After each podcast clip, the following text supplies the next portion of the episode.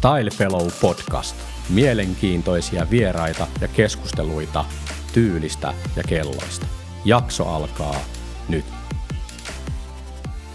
Tervetuloa Style Fellow podcastin pariin. Tänään mulla on vieraana yksi suomalaisen miesten vaatettajien, sanotaanko kuningas, joka on noussut, noussut tässä niin kuin viimeisen viiden, kuuden vuoden aikana tosi paljon ylöspäin. Eli kyseessähän on Hautasen Mikko Pohjanheimolta Tampereelta. Huomenta, huomenta. Kiitos, kiitos näteistä sanoista. Oli aika, aika imartelevaa, mutta niin, niin parhaamme tehdään, että pystyttäisiin pysty, pysty toteuttamaan noita sun hienoja kommentteja. No tässähän voidaan niin kuin heti todeta, eli on. Olen tyytyväinen asiakas, ja, jonka takia olet osaltaan myös tässä. Varsinkin kun lupaudut nyt tuossa vähän niin kuin kertomaan, että mitä tämä vaatekauppiaan arki on. Mutta ennen kuin mennään siihen, niin kerropa Mikko, että miten sä oot alalle ajautunut? Joo, no meillä siis itse asiassa tänä vuonna on kahdeksankymmentä vuotta täyttää meidän Pohjanheimo-liike. Mä oon periaatteessa kolmannen sukupolven kauppiaana siinä.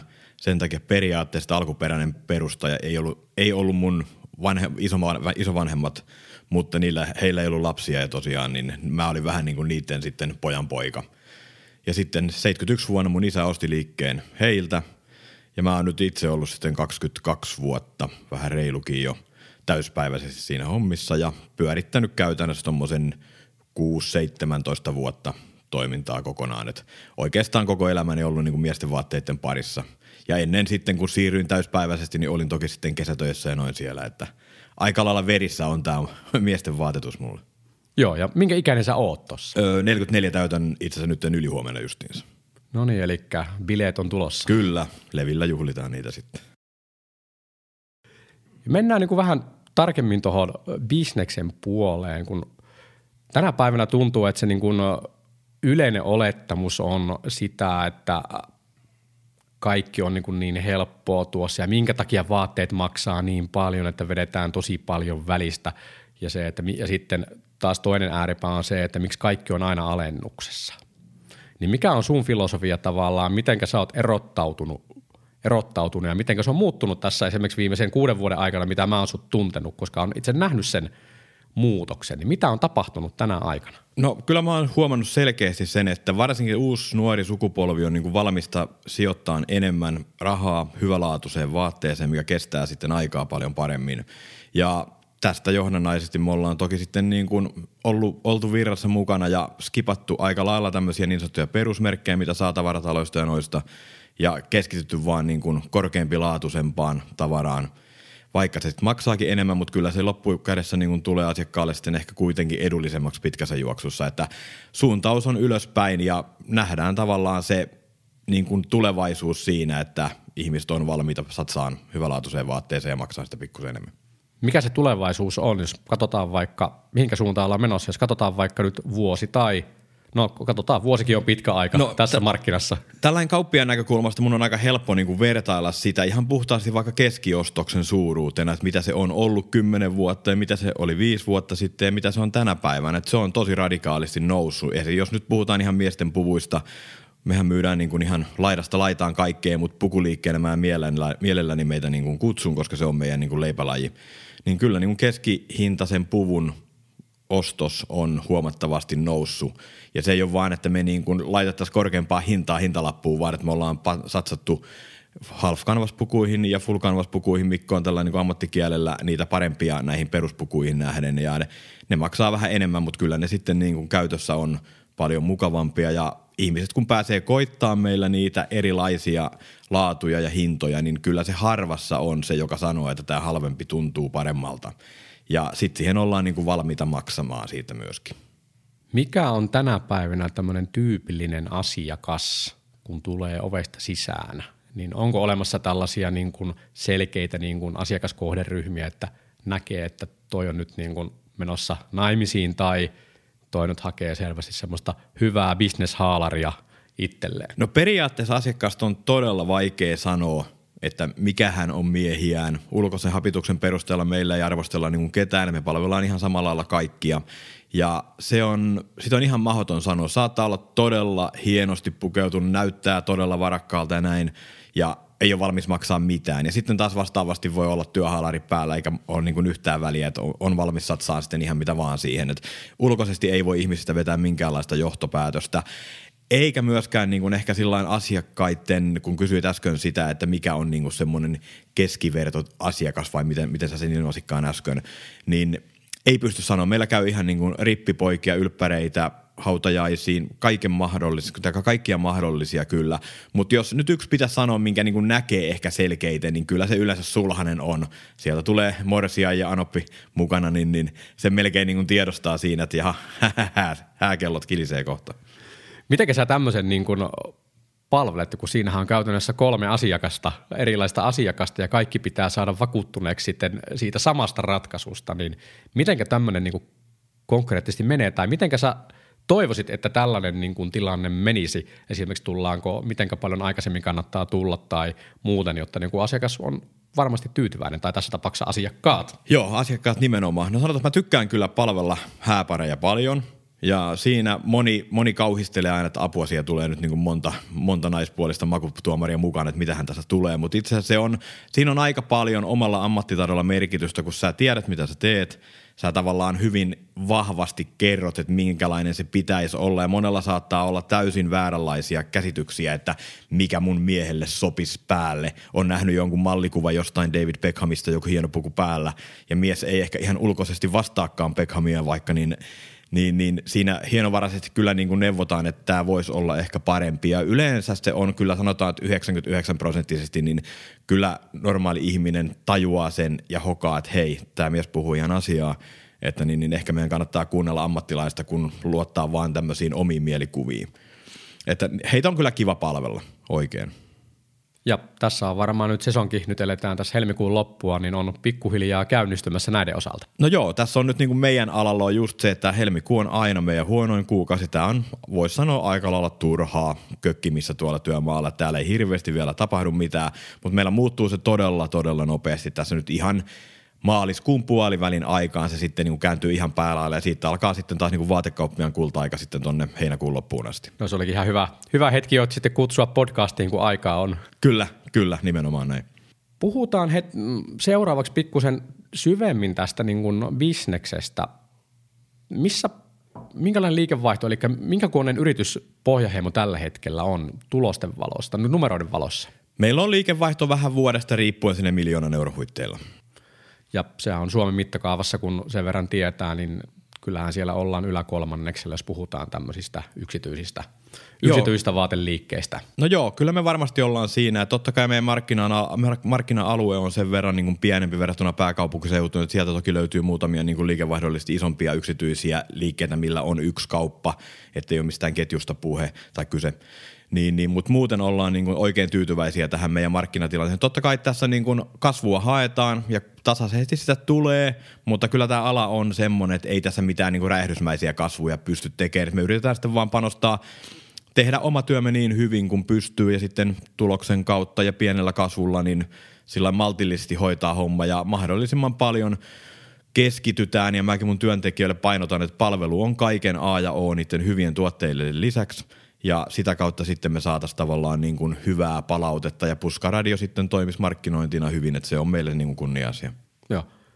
Mitenkä merkittävä ryhmä kanta-asiakkaat teille on?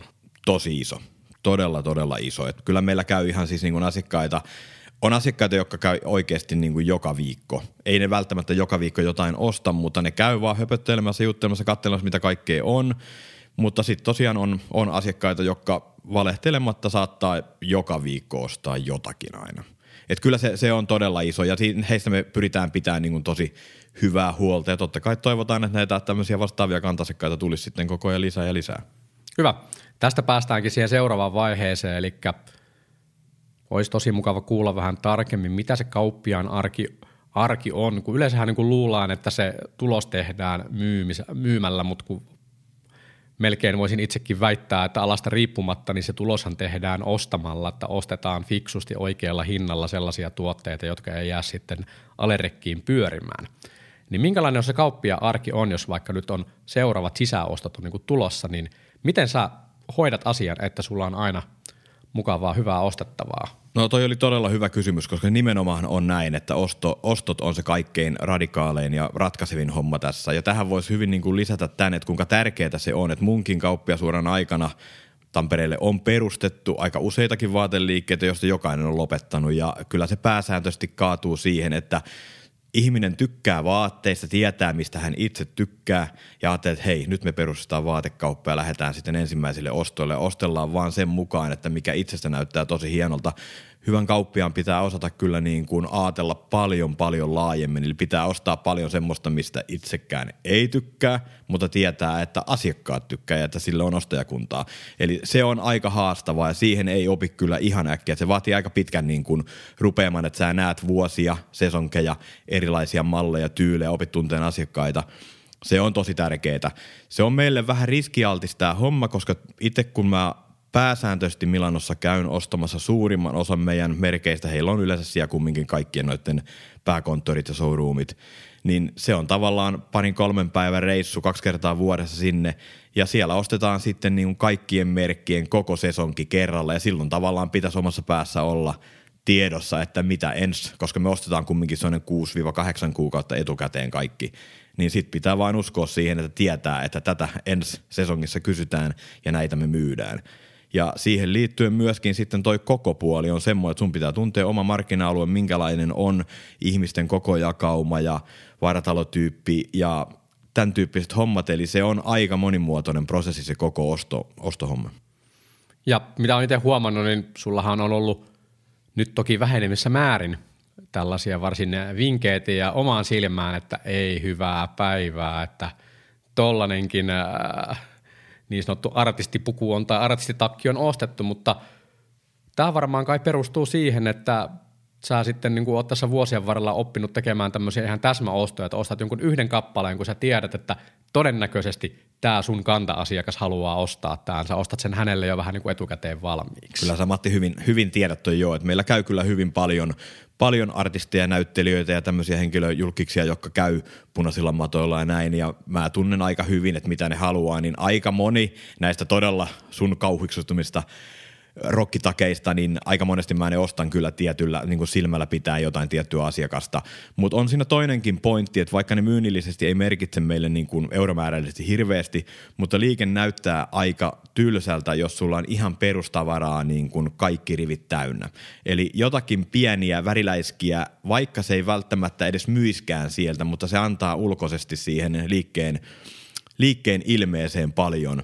Ja se tekee myöskin sen asiakkaan niin kuin fiiliksi, että hei, täällähän on vaikka mitä hienoa, vaikka hän tulisi hakemaan ihan perusmustaa pukua.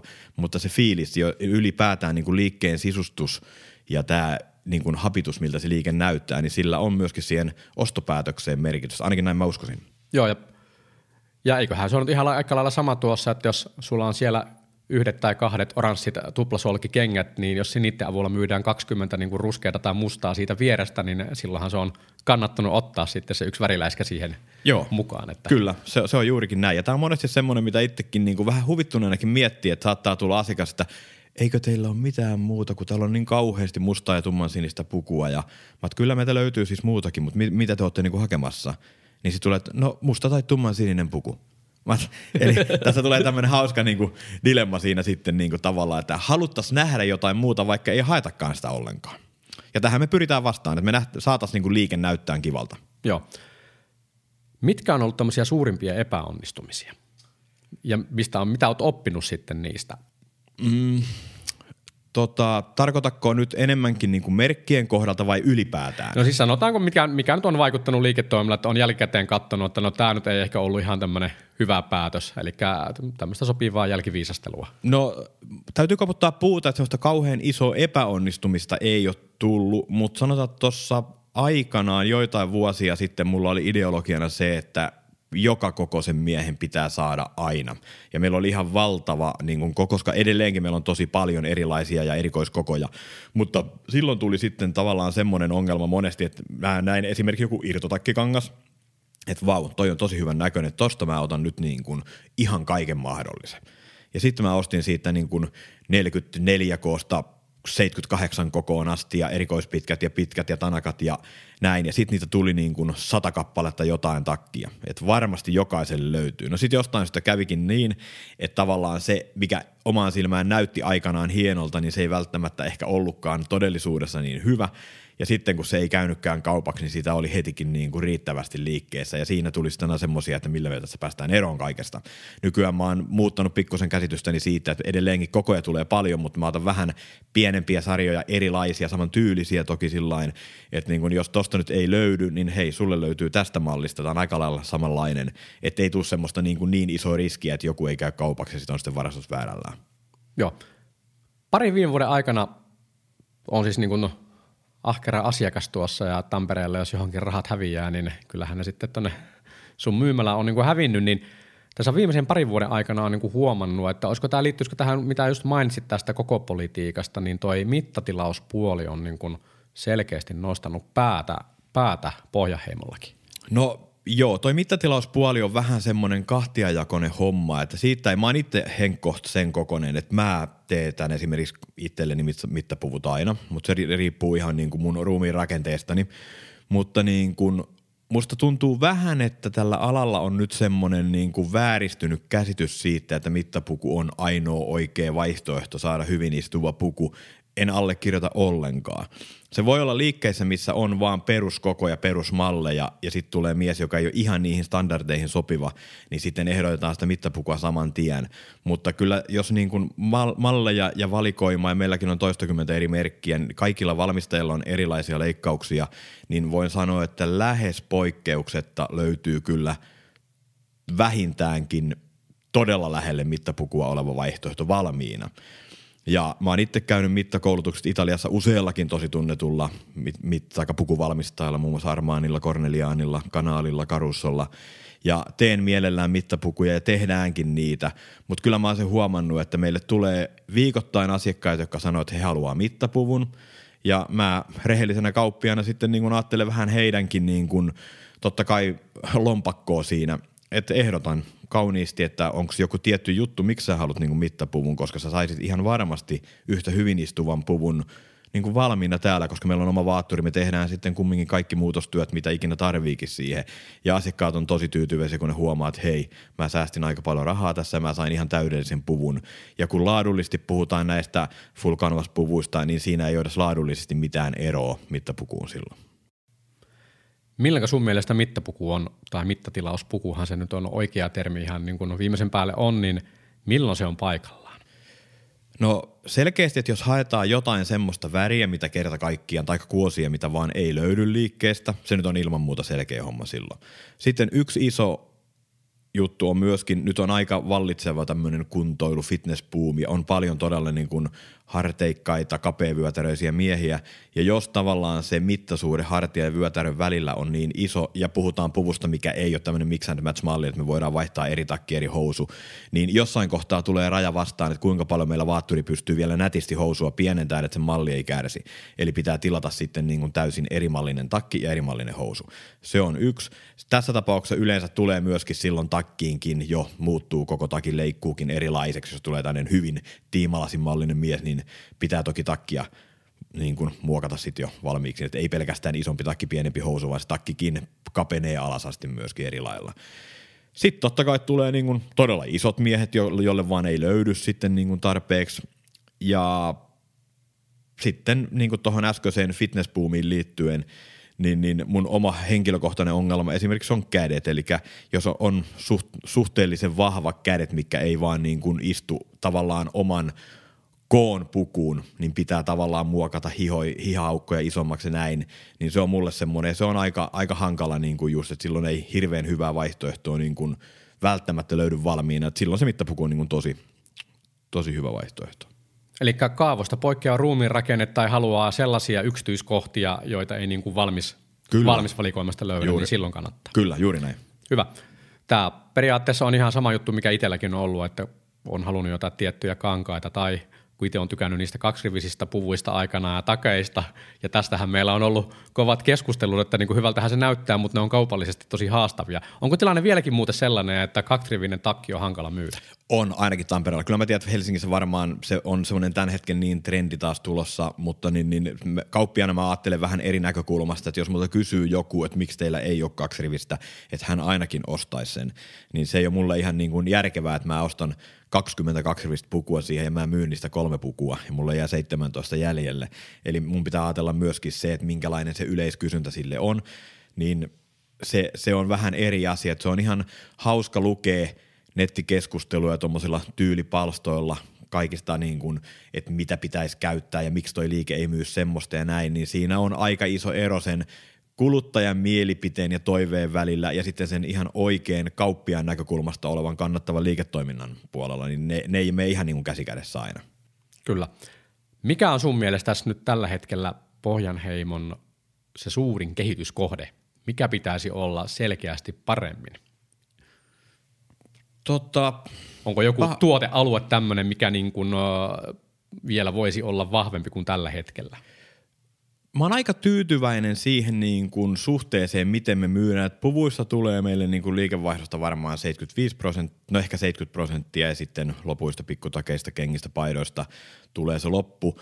Että totta kai siinä pystyisi, niin kun, no kenkä on esimerkiksi yksi semmoinen, missä on selkeästi meillä niin kun parantamisen varaa. Meillä on todella laadukkaita, hienoja kenkiä on, mutta ehkä niin kuin meidän markkinoinnillisesti meidän pitäisi jollakin tapaa saada, että me, ei olemme, että me emme ole vaan pukuliike, vaan myöskin, että meillä saa tosi upeita, upeita kenkiä, italialaisia pääsääntöisesti. Kengissä me ihan sama kuin puvuissakin, niin ei ole lähdetty ollenkaan mihinkään perusmarkettikenkään, että ne on sitten astetta arvokkaampia, mutta kaikki on käytännössä läpitikattuja, löytyy Goodyearilta pohjilla ja löytyy ilman, mutta kuitenkin niin kuin laatukenkiä. Itse varsinkin todellisena kenkäfriikkinä, mä tiedän, että Matti ei oikein ikinä allekirjoita ehkä mun kenkävalintoja, mutta tykkään todella, todella erikoisista kengistä ja on niihin valmis satsaamaan ja mulla on sitten asiakkaita justiinsa, itse asiassa ensi viikolla odottelen aika upeata kenkäsarjaa mun vakiasiakkaille, mitä on tilattu erikseen heille, niin että saadaan tosi, tosi spesiaaliakin juttuja, mutta ne on taas tää, että niitä ei ole mitään järkeä ostaa kauppaan valmiiksi, koska ne ei, ei sitten käy, ne on tämmöisiä täsmäostoja ollut nämä just niin. Joo, ja mä ymmärrän tää ihan hyvään, että sä ostat kenkäpariin, niin mä saan samalla rahalla itselle uuden auton. kahdeksankymmentä vuotta takana. Kyllä. Miltä se tulevaisuus näyttää?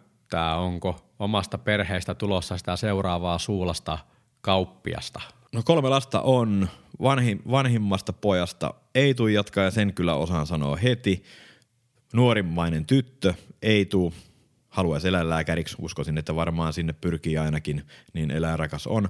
Mutta keskimmäinen poika on aika lailla mun tyyppinen, että on ilmassut kyllä halunsa, mutta tietenkin tuonne teini, niin eihän se nyt vielä tiedä. Mutta mä en painosta heitä yhtään, mutta kyllä tämä ihan mukava ammatti, jos vähänkään kiinnostusta löytyy, niin kyllä mä tuen kaikkeni häntä. Että on ollut meillä täällä jo töissä kyllä nyt, niin kuin aina välillä on oma puku päällä ja asiakkaat tykkää, kun on pieni mies puku päällä siellä, niin, niin se on ihan isääkin lämmittää. Oo, oh, silloin ei uskalla edes alennusta pyytää, kato kun tuntuu, että vielä tikkarin lapsen suusta. Nimenomaan näin. Hei, tää oli tosi kiva jutustelutuokio. Vähän saatiin avattua sitä, että mitä se kauppiaan arki on. Nyt kun on, kuulin, että tässä on tämmöinen ihan poikkeuksellinen tilanne, yrittäjä ja lomaa, että mitä, tää on ihan vielä hyvä tämmöinen loppuun käytävä niin kuin keskustelu ihan vakavasti tuossa, niin mitenkä sä erottelet työ- ja vapaa-ajan? Mitä sä teet vapaalla? Miten sä nollaat? Koska kyllä mä itsekin yrittäjänä niin tietää, että kyllä niitä paineita on, vaikka mitenkä hyvin meni, niin aina on joku, joka omasta mielestään niin voisi tehdä pikkusen paremmin tai voisi olla. No kyllä mulla on niin semmoinen, että esimerkiksi mä en osaa pitää kesälomaa, että mulla ei olisi mitään tekemistä. Mä jäisin vaan viikoksi kotia. Ei, ei onnistu meikäläiselle. Että kyllä mulla menee niin lomaton perheen kanssa. Mennään vaimo ja kolmen lapsen kanssa sitten johonkin etelään tai Lappiin, niin kuin nyt lähdetään yli huomenna. Mutta kyllä mulla niin kuin suurin tämmöinen niin kuin paineiden purkaja on ehdottomasti perhokalastus, että se on, se on mulle niin kuin henkiä elämä. Eli eri puolilla maailmaa, ihan joka ikisessä maailmankolkassa, niin perhokalastus, niin silloin, silloin nollaantuu niin kuin täysin.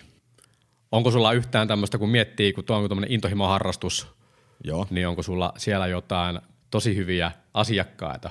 Nyt voi vähän name droppailla, jos on, että onko siellä, löytyykö siellä sellaisia niin kuin asiakkaita, jotka on niin sun miehiä tai naisia? On, on siis on tosi paljon. Että kyllä, kyllä löytyy hyvinkin tunnettuja, kaikkien tietäviä perhokalastuspuhujia asiakkaana ja tuttavana. Ja toi harrastus on siitä kivaa, että siitä kun tulee ystävä, niin se yhteinen sävel löytyy heti.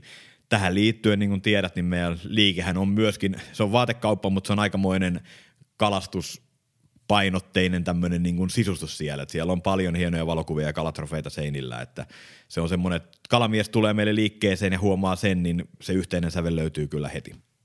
Loppuun on pakko kysyä, näkyykö nyt viikonloppuna Oscar-gaalassa kenties sinun myymiä, myymää niin kuin pukua tai vaatetta? Valitettavasti en usko, että Oscar-gaalassa kyllä Jasper, näkyy. Jasper. Jasperi on hyvä tuttu kyllä, mutta Jasperilla valitettavasti on diili erään nimeltä mainitsemattoman firman kanssa, niin, niin muuten olisi kyllä varmaan tullutkin, mutta tosiaan niin hän ei pystynyt siihen lähteä. Olin itse asiassa just pari viikkoa sen yhteyksissä asiasta. Joo. Hyvä. Kiitoksia Mikko oikein paljon haastattelusta. Kiitos sulle paljon. Kuuntele lisää style fellow piste fi kautta podcast.